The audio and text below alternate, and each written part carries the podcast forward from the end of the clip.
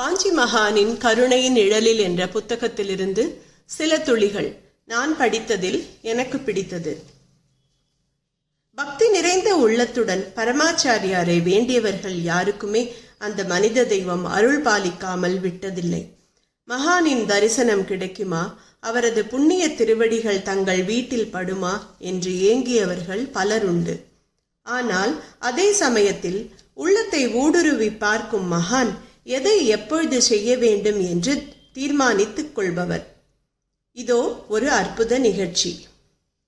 பல வருடங்களுக்கு முன்னால் பழனி செல்லும் வழியில் கொளிஞ்சிவாடி என்ற ஒரு ஊர் உள்ளது. அந்த ஊர் தாராபுரத்துக்கு அப்பால் இருந்தது. அந்த ஊருக்கு வந்தால் மகான் தாசில்தார் ராமசுவாமி வீட்டில்தான் தங்குவது வழக்கம் வீடு மிகவும் பெரியது. மகானுடன் வரும் பரிவாரங்கள் யாவும் ஒரே இடத்தில் தங்கலாம். மகான் தங்கி இருக்கும் நாளில் அங்கே வரும் பக்தர்களுக்கு அனுகிரகம் செய்வது வழக்கம். அதே ஊரைச் சேர்ந்தவர் கணேசன். அவரும் அவரது மனைவியும் அக்ரஹாரத்தில் தான் வாழ்ந்து வந்தார்கள். தினமும் மகானின் திருவுருவப் படத்துக்கு பூ வைத்து பூஜிக்கும் பக்தர்கள்.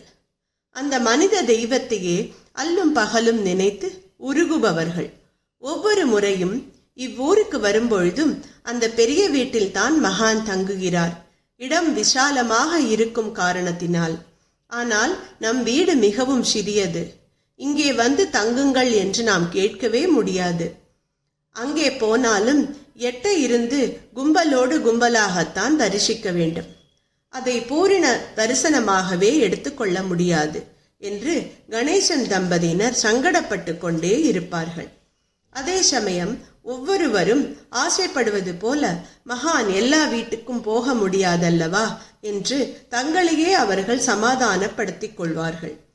இந்த கிராமத்துக்கு வருகிறார் நமக்கெல்லாம் நேரில் தரிசனம் தருகிறார் என்கிற திருப்தியே நமக்கு போதும் என்று இருந்து விட்டார்கள். ஆனால் நடந்தது என்ன? மற்றொரு தடவை மகா பெரியவர் கொளிஞ்சிவாடி கிராமத்திற்கு வந்த பொழுது தாசில்தார் வீட்டில் வழக்கம் போல கும்பல் மகானுக்காகவே காத்து கொண்டு இருந்தார்கள். மகான் வரும் சமயத்தில் கணேசன் தம்பதியினர் வழக்கம் போல தங்களது இல்லத்தில் பூஜை நடத்தி கொண்டு இருந்தனர். கிராமத்துக்கு வந்த மகான் நேராக கணேசன் தம்பதி இருந்த வீட்டுக்குள் யாரும் எதிர்பார்க்காத வகையில் புகுந்துவிட்டார். வழத்து வழக்கத்துக்கு மாறான திருப்பம் இது. அந்த தம்பதியினர் விக்கித்து போய் கை கூப்பியவாறு சிலையாக நின்றுவிட்டனர். என்ன இப்பொழுது பூரண திருப்தி தானே என அவர்களிடம் கேட்கவும் செய்தார். மோக்ஷ சாம்ராஜ்யமே கிடைத்துவிட்டது போல் அவர்கள் மகிழ்ந்தனர். சில நிமிடங்கள் அங்கேயே தங்கி பக்தர்களுக்கு ஆசிகள் வழங்கிய பின்னர் மகான் தாசில்தார் இல்லம் நோக்கி சென்றார். அற்புதங்கள் தொடரும். Please subscribe and share